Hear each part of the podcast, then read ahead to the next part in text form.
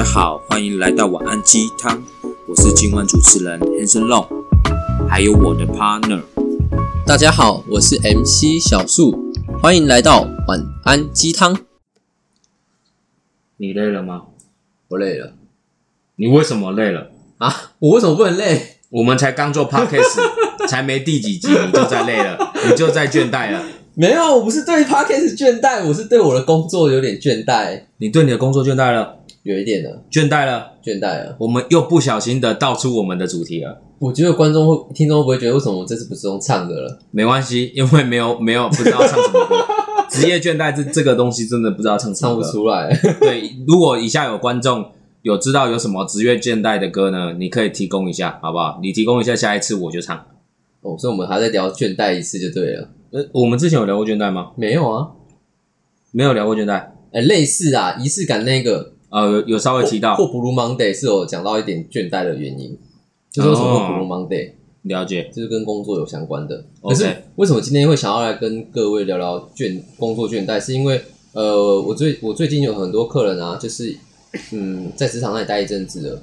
我我其实他们他们就是隔半年啊，或隔一年来找我弄头发，我有发现他们的脸脸色跟眼情神情已经变了。就是刚出社会的他们是很热血的，可是我不知道为什么隔了半年一年之后，他们就是变成那种要死不活的样子。会不会是家里有不干净的东西？该 不会吧？应该不会吧？啊，不然你不是说他的脸色变了？就他的脸，就是好，我我我举一个好了，我有个客人，他硕士毕业之后啊，二十四岁毕业之后，他那时候就是满腔热血进入科技业，然后他就是他就是那时候就是很铁定的跟我说，就是他已经两年，他可以他两年一定会拼到年薪百万，然后买一间房，然后所以我就觉得说，哦，那很厉害啊，就就很有热血感嘛，对不对？然后隔一年之后再来给我弄头发之后，他的脸就很他的脸就很死哦，然后我就问他说，哎，啊你工作上怎么样？他就他就告诉我一句，工作啊就那样了，不管还能怎么样？我就问他说啊，怎怎么了吗？为什么你感觉打击很大的样子？他说没有啊，那就社会不就是这样吗？社会不就这样？就你懂吗？就是他感觉就是已经受过，他好像不知道到底看到了什么，还是经历了什么。他后来他觉得说，干嘛要买房？租房不就好了吗？干嘛要那么累？他知道社会不是这么好混的。也有可能啊，有可能。所以，所以这就是为什么我想要跟各位聊聊倦怠这件事情。了解，对啊，倦怠。你有倦怠过吗？你我现在的倦怠，不，才第一集就倦怠。我们我觉得倦怠这个不不一定是只是工作啦，任何一件事情都会倦怠啊。你每一天吃一样的饭，你也会倦怠啊。对，像像现在我就很怀念，就是以前在阿嬷家的时候，阿嬷早上都会煮白馍，然后配嗯酱瓜、啊、面梯啊、米梯啊、面筋啊，面梯是什么东西？面筋啊，然后然后有有时候比较好会有鲔鱼罐头啊，就是就是现在会怀念，可是，在当下那时候学生时代，在当下每一天早上都吃这个的时候，你也会吃到很腻，整个倦怠起来。哦，真的，哦，真的是受不了。对，然后每一天喝一样的饮料也会倦怠，那如果跟一样的女女朋友在一起，会不会倦怠？跟一样的女朋友在一起会不会倦怠？基本上不会发生在我身上，因为毕竟我是属于专情类型的，我每天都有仪式感，有仪式感就不会有这个问题，好不好？所以还没去听仪式感的要记得去听。这我们又要再回归仪式感就对了啦。没有，我觉得我哎又要讲觉得，怎么那么爱讲觉得？你就是讲的很保守啊，对不对？好不好？那我所以我要讲一些比较直直白一点，是不是？对啊，你要直白一点。我们有时候就是直白，或许直白会变成我们的特色哦。真的哈、结果反正我觉得工作又觉得了，工作倦怠，我要把觉得这个改掉。工作倦怠呢，这件事情呢，我应该是每一个人都有，我差点这么觉得，每个人都会有，除非你很清楚知道你在这份工作你要的是什么，或者是这份工作的变化性很多，又或者是你的个性是喜欢这份工作的。不然，其实每同样一件事情，你重复的做很多年，两点一线的生活一直在过，没有一个人不会觉得无聊，而且很很多时候会过到你不知道你自己在忙碌些什么，真的会就会倦怠。你会过到，就是你会觉得每一天都长得一模一样，好生活真的没有什么好期待的。就是就像就像呃，譬如说呃，像篮球员，他可能每每一天都要练球，那他练了，他一直练，一直练，一直练，可是他在真的比在比赛的时候，他却一直没有办法拿到很好的成绩的时候，其实相对的他也会怀疑他自己，然后长时间下来，他也会对这做这件事情倦怠，因为为什么？因为他没有获得到他想要的。他付出了同等的努力，可是没有获得他想要的结果。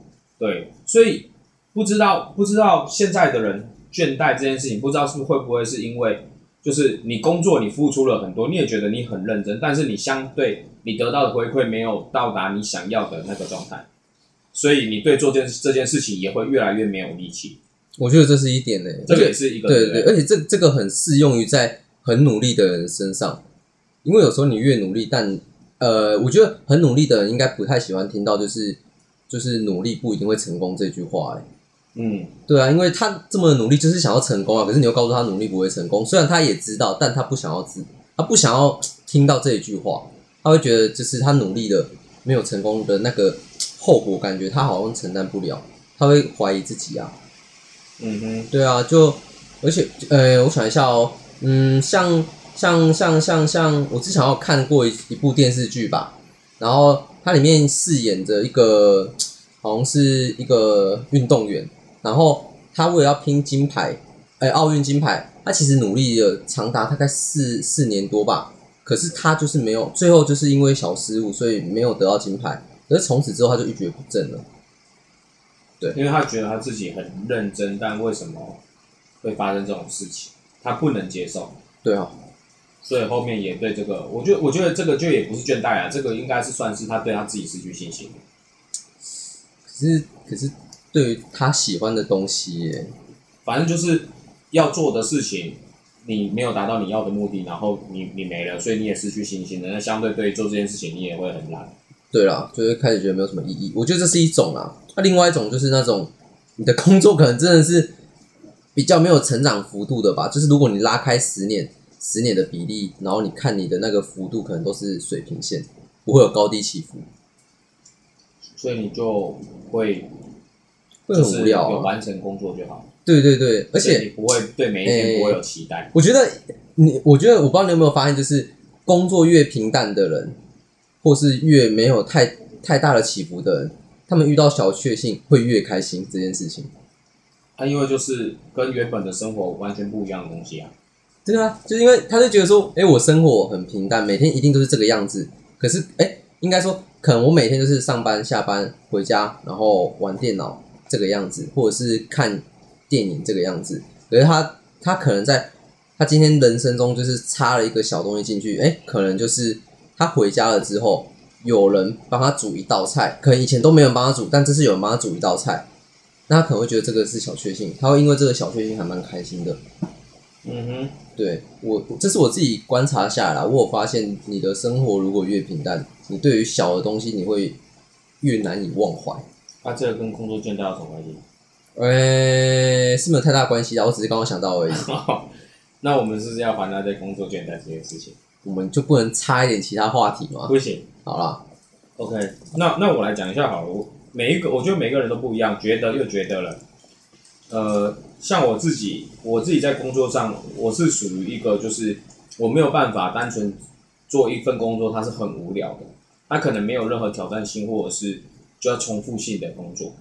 你要多挑战，也不是说多挑战，应该是说不要说很死，它没有变化性。哦，像有些工作，呃，其实我也不是觉得这些工作不好，只是说它可能相对适合某些人，但相对就是可能就不适合像我这样类型的人。比如说像作业员，我作业员，因为我大学的时候有做过作业员嘛，然后一天半我就离职。太快了吧，一天半。但离职的重点是因为我觉得，对，真的这个感觉就是我觉得了，好不好？因为呃，这个工作内容他要一直面对机器，然后他很少与人互动，然后他做的工作就是一样的，从早上的八点做到晚上的五点半，同样的事情重复做，而且我就只是去监看，就是监工说呃。这个动作，这个机器的动作有没有正确，有没有出任何问题？就这样哎、哎、这听起来真的是蛮无聊的。不过我，啊不过我觉得这个好适合就是不喜欢交际的人哦。对啦，是这样说没错，所以我才说嘛，我是说有些人适合这份工作，当然他就不会倦怠啦。可是我就做了一天半就倦怠啦，为什么会倦怠？啊，因为很简单，就是这这个第一点，这是不是我要的嘛？第二点就是这是完全不适合我个性的工作。那为什么你还要去做？因为那时候就觉得早八晚五感觉很爽啊，周休六日啊。你看，就是你这种侥幸的心态。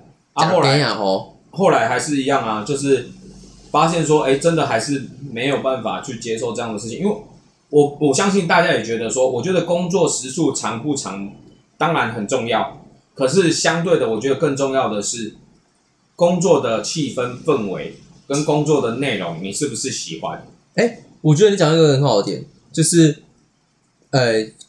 那个氛围，因为有的时候就是你的工作确实很无聊，没错。可是那个氛围是好的，其实你就不会觉得无聊，就有点像你的同事是，你的同事是会跟你有很多互动的。即使你的工作上无聊，其实但你跟你的同事互动有很多变化，那其实就不他就不会觉得无聊了。但相对也要这份工作能跟你的同事互动。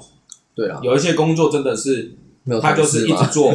然后只有中午吃饭的时候才会跟同事互动，对，而且吃饭还要分流吃饭，嗯嗯嗯嗯，对，像大公司都是分流吃饭，嘛，他不是大家一起休息去吃饭，是没错了，对，所以说，嗯，像这个对我来说，它就是一个会让我倦怠的原因，就是这个工作内容对我来说，我真的是没有办法接受。再来另外一个是，就是我说的嘛，就是这个工作就是呃，它可能很有内容性，可是它。一直没有办法达到我想要的成绩的时候，我也会开始慢慢的倦怠，对做这件事情倦怠，因为我会知道说他没有办法达到我要的，那我在这个地方到底要干嘛？那如果我又没有更好的选择的时候，那我我就会一直在这边徘徊，可是我又做的很辛苦又很累，就是我自己会每一天其实没有这么累，但自己都会搞得自己很累的样子，因为心真的很累了，没错，我真的哎，我觉得心累比体力上的累还要来的累，你知道吗？我心已打烊。唱吗？不要好！反正就是，我是真的觉得，嗯，心累会比体力上累还要来的累啦。因为你，你用想的，其实会造成你恐慌跟焦虑。那这个心理上的累真的很累。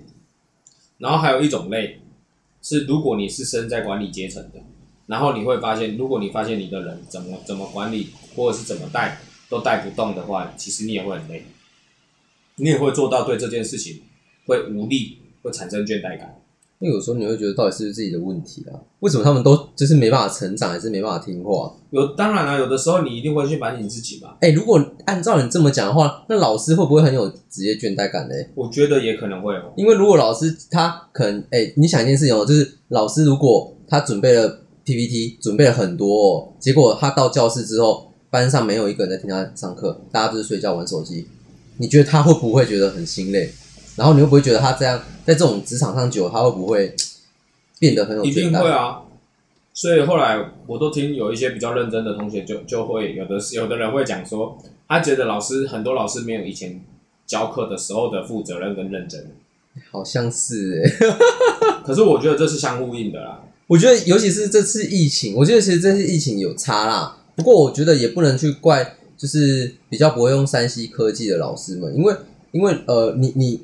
有一些老师，他他转成疫情，他用视讯，可是他还是可以把他想传达跟他想要做的一些东西做得更好，可能 PPT 做得更好，或者是他给同学简报做得更好。但有些老师可能就是他就懒得做 PPT，他就直接叫同学，你们就交，你们都交报告吧，你们都交报告给我就好了。对，嗯哼，就是对工作失去了乐趣，乐趣了，然后失去了。喜欢当初工作的那种感觉，对啊，所以很多人都说初心很重要啊，对吧？莫忘初衷，莫忘，初衷，莫忘初衷。我本来想说你要莫忘初衷，闭嘴，闭嘴，谁管你的初衷啊？哎，这是动力火车的歌。哦哦，我真的讲好，那尊重一下。他最后，他最近还要出一条新的歌，一首不是一条。我我很好骗。你是蛮好骗的啊！我很好骗，这很久了吧？屁呀，是最近的啦！是最近的吗？哦天哪！你可不可以？我又不听歌。我的天哪！你这个崇洋媚外的，你都听韩国歌？哎，怎么了吗？怎么了吗？我尊重一下台湾人吗？你不能尊重我的选择吗？我没有办法尊重你的选择，因为我对你倦怠。我才对你倦怠。你知道我每天都要，我我不是每天啊，我每个礼拜都要跑来你家这边录 podcast，我都倦怠了。真的吗？对，没办法，因为你家那边都淹水。快点接下去。好啦，我我觉得我我们刚刚讲的是为什么你要讲？我觉得刚刚也讲了很多次，我觉得。没有，我没有，我是这第一次你刚讲好不好刚说我觉得，反正我觉得你看哦，我就想讲怎么了，怎么了你吗？说你说，我觉得我们刚刚都是在讲一些，就是关于就是你对工作没有热情啊，你对工作没有兴趣，这些就是你可能本身对你的工作毫无兴趣或者毫无目标感的人才会得到倦怠只是。为了活下去而去做的工作。对，但你有没有想过一件事情？我发现我有很多客人，他们会觉得说，那就找一份有就是兴趣的你兴趣有热情的工作，你就不会倦怠了。你怎么看？你觉得呢？嗯，我觉得如果有兴趣的工作，相对一定是比较容易会倦怠的时间比较少，比较比较短。应该是说，就是他可以在这份工作做的时间比较长久，然后相对的倦怠的时间可能会拖到比较后面，可能才会有。那会有的原因是因为可能他就是我刚刚说的嘛，你就算对这个东西很有兴趣，可能你一再的会去突破每一个阶段的自己，但你如果发现说在这个地方没有办法持续突破的时候，其实你也会倦怠。对，就像如果你是一个业务员，你在你们的 team 里面是销售业绩第一名，可是一直以来都是第一名的时候，你会对这件事情已经没有感觉，你会不知道要追逐什么东西。就像有钱人，如果他今天有很多超跑了，你再跟他讲法拉利或者怎么样，他可能不会有那么多的，不会兴像像没有的人有那么多的热情或者是兴奋程度。好像也是呢。对，因为他都有啦，对啊，追逐程度就相对降低了嘛。嗯嗯嗯，对啊，所以为什么很多你看好像川普，我像川普为什么他那么有钱呢？他为什么他还要再去搞一个总统？因为他该拿到的他都拿到了，他已经对他现在在做的事情，他没有任何的新鲜感或者是呃新的层面可以突破的东西了，对所以他只能去做跟他不同领域的东西。对所以很多企业家老板不也是这样吗？他在他的领域非常成功之后，他会去跨领域做其他事情。因为为什么？因为如果其实你没有持续的挑战新事物或持续的更新你自己的话，你对你自己也会倦怠，嗯，因为你没有持续在成长嘛，对不对？我相相信在听的听众一定也会有感觉，就是如果去年的你跟你今年的你差不多的时候，你都会觉得说，哎，这一年的你好像没有特别开心或者特别的兴奋，对吧？听众应该有这个感觉，就是每一年的你如果没有选择怎么样找到方式提升的话，你会发现你对你自己都会开始的越来越没有自信，然后对于做任何事情也都会相对比较懒惰，然后比较倦怠，一定会。我跟你讲，这真的会。对吗？因为像你，你做设计师的，对不对？剪头发的，设计别人口袋的，对吧？对啊，讲一些话是让别人掏钱出来让你烫染头发，哎哎，然后买你怎么你怎么会这么讲呢？你这样讲是你是觉得设计师都这样吗？我不会做这种事情，好不好？我都真心推荐的。哦，好啦，我觉得，嗯，就像我，其实我就是我就是一个真的是兴趣很有兴趣、很有热忱，然后的的工作，但我不得不说，真的也会职业倦怠。我我有我有回想过，我在做这个行业，我至少经历了六到八次的职业倦怠了，算多吗？算蛮多的。六到八次算蛮多的哦。我大概做了六年，大概平均一年一次职业倦怠。平均一年一次职业倦怠，对，是因为你的业绩太差，不是，不是，别人嫌你的做的发型难看，不是，好不好？没有成长，不是，长得不好看，靠腰。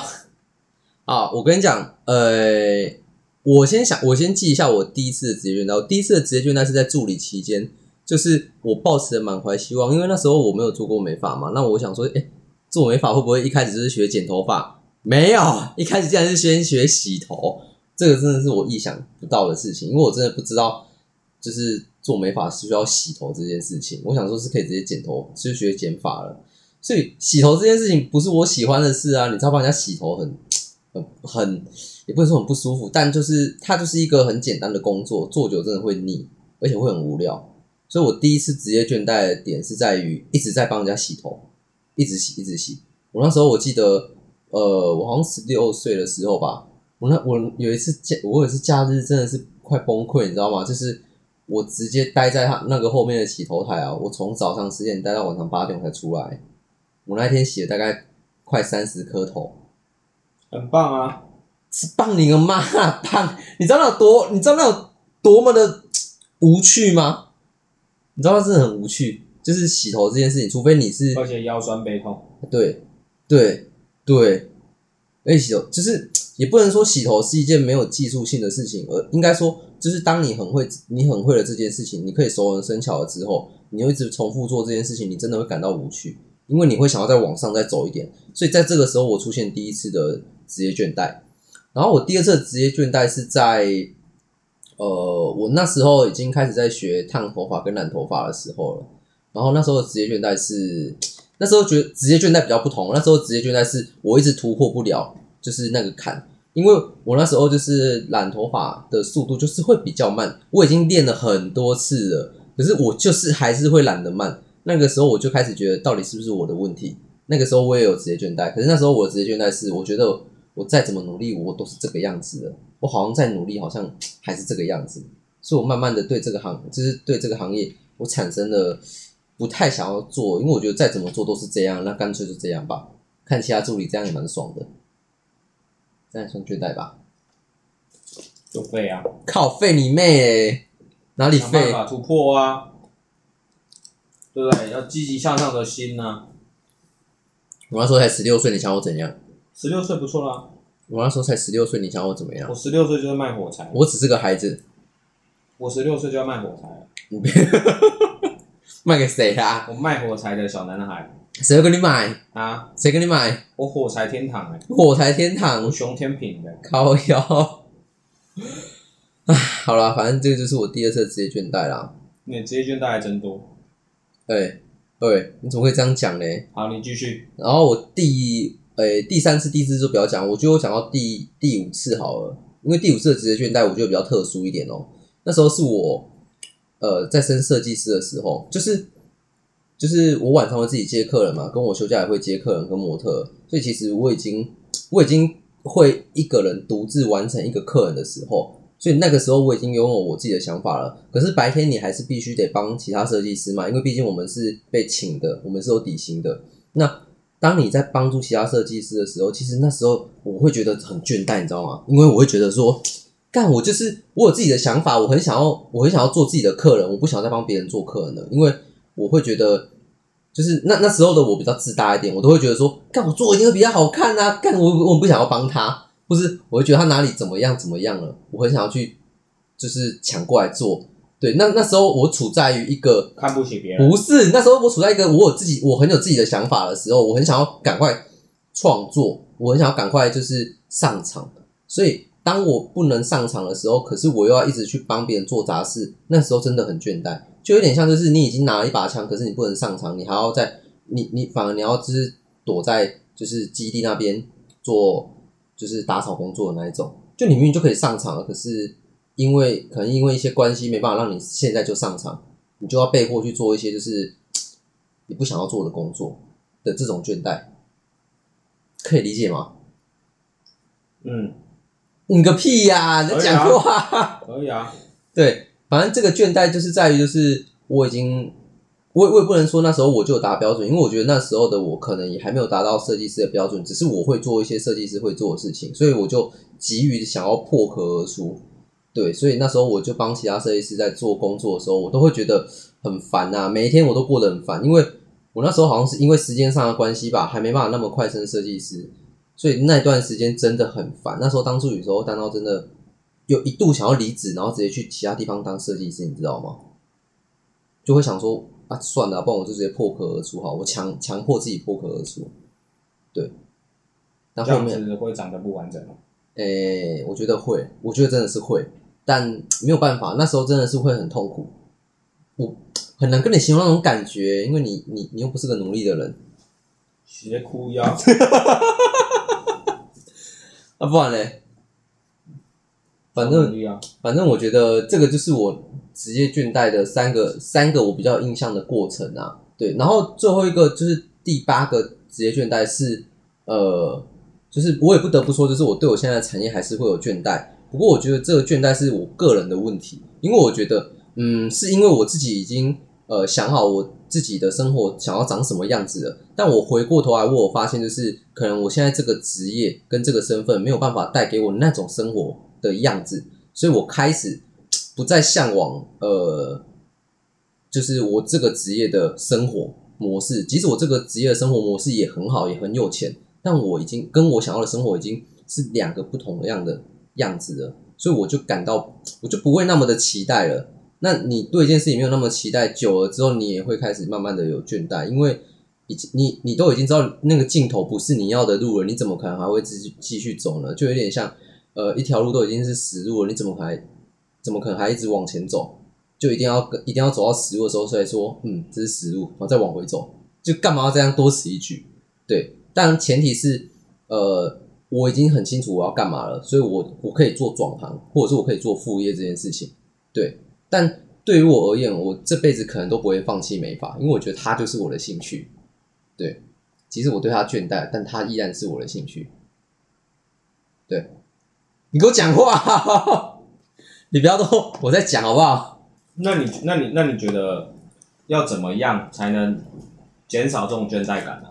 因为我们从从头到尾聊的都是倦怠嘛。嗯，那只要对一件事情你失去了兴趣，失去了信心，对，哦，然后失去了喜爱度，对，基本上会倦怠，这是很正常。这很正常。就像对另外一半也是，对，如果没有两边没有各自持续成长，哦，会少了一些新鲜感，甚至平时没有仪式感，也会少了一些新鲜感。对你对彼此也会倦怠，对啊，因为你听到是他声音，你就觉得很烦。会很腻，真的会很腻。对，那你认为有什么样的方式是比较能对于相对于对于你这种，你你现在已经在做你自己，因为你已经是在做你自己喜欢有兴趣的工作了。对，很多人可能还没有找到。对，对，那像你这样子已经有自己兴趣工作的人，都会倦怠了。那你那你认为有什么样的方式可以减缓这种情形？嗯，我归我归类成就是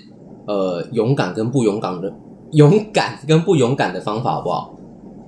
勇敢的方法就是我觉得呃你的工作如果想要有拥有就是你不会直接倦怠，我觉得有一个关键点就是成就感。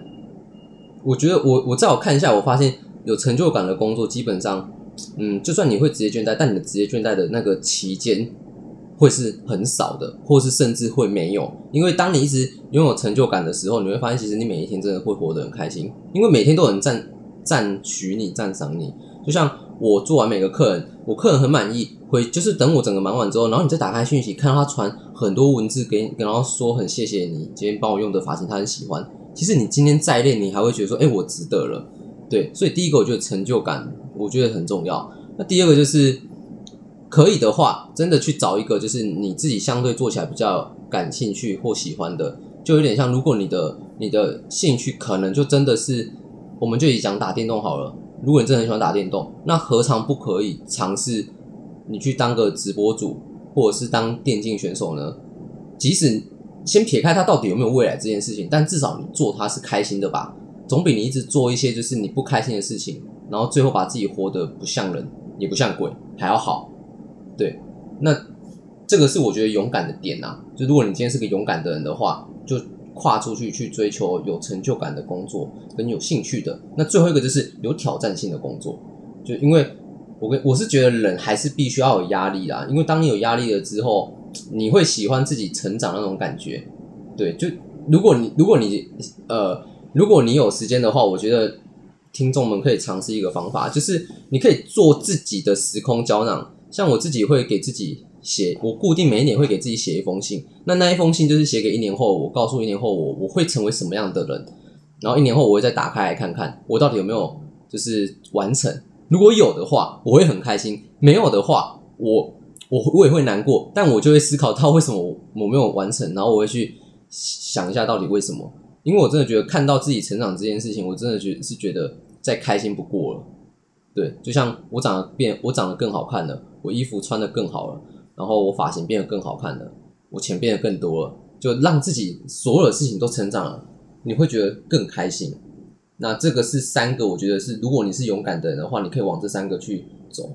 那如果是不勇敢的话，我觉得如果你你现在做的工作就是确实是你不喜欢的，然后也日复一日，然后你也很讨厌，可是你又不敢换工作，那我觉得你就培养新的兴趣出来。就你不你不一定要换换这一份工作，但你可以去培养新的兴趣。就像如果我是一个诶，如果你是一个喜欢打篮球的人的话，那你就下班时候约约朋出去打篮球，或者自己去打，或者是你去球场打篮球，你就会认识新的朋友。那你可以透过兴趣去结交朋友。那至少早上你无聊，但晚上的时间你会是开心的。那只要这两个，只要你一天有开心，可以去平衡那一个不开心的点。只要一旦你这个平和了之后，你的倦怠感也会相对的没有那么的明显。对，那第二个我觉得不勇敢的方法就是，嗯，你可以去多做一些你喜欢的事情，比如说，如果你要耍废，那也行啊，因为也没有人说耍废就真的不好。对，那如果你想要耍废的话，那你就你就下早上上班很累累，晚上下班你就在家里看 Netflix 吃咸酥鸡。如果他这件事可以让你很开心的话，那你就做吧。对，因为至少他可以帮你缓和一点不开心的情绪。对，但我觉得这个方法，这个方法你能用的时长，它是有时间效益的。因为我是觉得耍废它虽然没有不好，也没有不对，但时间久了你还是会很不开心。对，那最后一个我觉得就是你可以透过结交更多朋友，然后去缓和你自己的不开心的感觉。因为呃，我们人就是群体动群居动物嘛。那如果你跟很多人或者很多朋友在一起的时候，就算我不知道你有没有，我不知道你有没有这种经验过，就是诶，像我以前就是下班之后，我很喜欢跟店里的助理，就是我们就是可能四到五个，然后坐在一起，然后再 complain 今天发生的事情。就是我们虽然是在抱怨，但就会很爽，就是至少有感觉有志同道合的人，就是知道我们发生的事情，然后可以互相的去聊。那聊完，其实那个心情舒放完之后就好很多了。对，这是我给不勇敢的人。的三个可以缓解职业倦怠的方法啦。对我指的是缓解哦，不是可以解决职业倦怠的问题。如果你真的想要解决职业倦怠的问题，我还是会建议你往勇敢的那三个方向去走。好，perfect，perfect。你有想你有想补充的吗？嗯，我面对职业倦怠的方式就是让自己赶快离开工作。对啊，我自我自己，因为我本身就是一个，我不哎，我忘我忘记我之前有没有讲过，就是我本身就是一个比较没有办法被别人管的人，我比较喜欢做自己的东西，或者是做自己的，就是主人也好，接案子的工作也可以，什么都可以，但是我不喜欢别人管，因为我觉得我自己知道自己在干嘛。对，对，所以我自己。最后解决职业倦怠的方就是，我选择去创业嘛，我做生意。哦，那你这个也真的是偏勇敢的哎，因为我的职业倦怠是来自于我不喜欢被别人管，对，跟重复的事情重复做，对，对嘛。可是你自己选择去创业的时候，那个角色定位是不一样的，因为你要一直去呃创新新的东西，创新新的新思维，创新新的行销模式。对各方面的东西，你都是要选择去一一而再再而三的突破哦，你才有办法持续往前进嘛，不然你公司会倒掉。对，哎，那所以创业就不会有职业倦怠吗？你觉得？我觉得创业也会有职业倦怠，就是如果你一成不变，依然还是会有。那你有过吗？在创业这条路上，会职业倦怠的点，就是我刚刚有提到啊，就是呃，因为你你在你的公司，你你要培训人才，对，那培训人才过程当中，你也知道，就是不是每一个人才。他都是愿意让你培训的哦，甚至不代表说你讲了什么，他就一定会听什么哦，甚至一定会去做什么。那你要找到跟他们相处的方式，跟使用说明书，你才知道说怎么样也让这个人他可以把他的优优点发挥到极致。天啊，等于你要戴很多这个面具诶，你面对不一样的人，你必须要换下一个面具应对他哎。也不是说换下一个面具面对他，而是说要找到一个适合跟他。合作的方式，对对嘛？因为就算是你的员工好了，如果听众有的是老板的，就算是你的员工，你也不用把他当做是哦，他就一定是你员工，他其实就是跟你合作对象，因为他就是跟你一起把这间店做起来的一个成员之一嘛，对不对？那我们就要也要站在他的角度去思考说，哎，他的状态上，如果他真的是优优优秀的，那为什么他现在还没有办法办法把他的优势往上成长？对对啊，这个这个就是以后有机会再分享类似这样的主题。可以可以，我们有想到新的主题了，太棒了。对，但是呃，倦怠这件事情，我真的是觉得说，不要让自己重复一直做同样的事情，我相信就比较不会那么倦怠。然后再来就是，我很认同你刚刚说的成就感这件事情。成就感它是它它是一种有点像是嗯打鸡血的概念，对啊，打就是鸡血，就是在你真的快受不了的时候，哦，人家一个鼓励，哎，你表 Hanson Long 你表现的很棒哦，继续加油，公那司有你真的很好。那个会活过来，你知道吗？那个瞬间会觉得说，哦，干，我今天努力真的是值得了。对，可是你也知道，你你我们也必须要知道一件事情，就是鸡血打多了也会疲乏。确实啊，也会疲乏。对，就像就像吃药一样，你吃多了也会有抗性，我们身体也会有抗性，嗯，所以吃的药量要越来越多，对，对嘛？所以呃，大家要去努力，就是成就感的背后，是否你有你有去慢慢的去追追逐属于你自己个人的成就，对，个人成就很多啊，你可以依照你的兴趣去产生嘛。对对不对？打篮球去去比个相控手比赛什么的，对不对？你有得米，有得米那也是一个小成就啊，哦，好像也是呢。对不对？好啦，对啊，买房子也是个小成就啊，对，就是可以往这些方向去努力嘛。那当你得到这些东西的时候，你会更满意你现在的生活，是因为你在做的这件事情有持续完成你要的东西，嗯嗯嗯，对，对啊，你的倦怠感相对就会相会比对较少。比较少。对我，我觉得我们呃，我们能能跟你们说，就是如果你是想缓解倦怠感的话，就是往不勇敢的方向走，方向走，就是找晚上做你有兴趣的事情，或是你可以有一时间的耍废，或者是你可以多找一些朋友一起聊，下班的时候一起聊天，这个是可以缓解你的缓缓解你倦怠的感觉。但如果你是想要彻底解决倦职业倦怠这件事情的话，你就必须得往勇敢的方面，就是追逐成就感或成就，或者是你有兴趣的工作，甚至是欸我最后一个讲什么去，我突然忘记了欸、没关系啊，好了，不然你们帮我再回放一下，因为我突然我录到这边，我突然有点忘记了。好，OK，就是我觉得，反正如果你想要解决职业倦怠这个问题的话，就必须得往勇敢的方面去走，才能真的解决。对，OK，那我这就是我们今天给你们职业倦怠的内容啦，希望你们听的是可以帮助你们。解决倦怠对，OK，拜拜。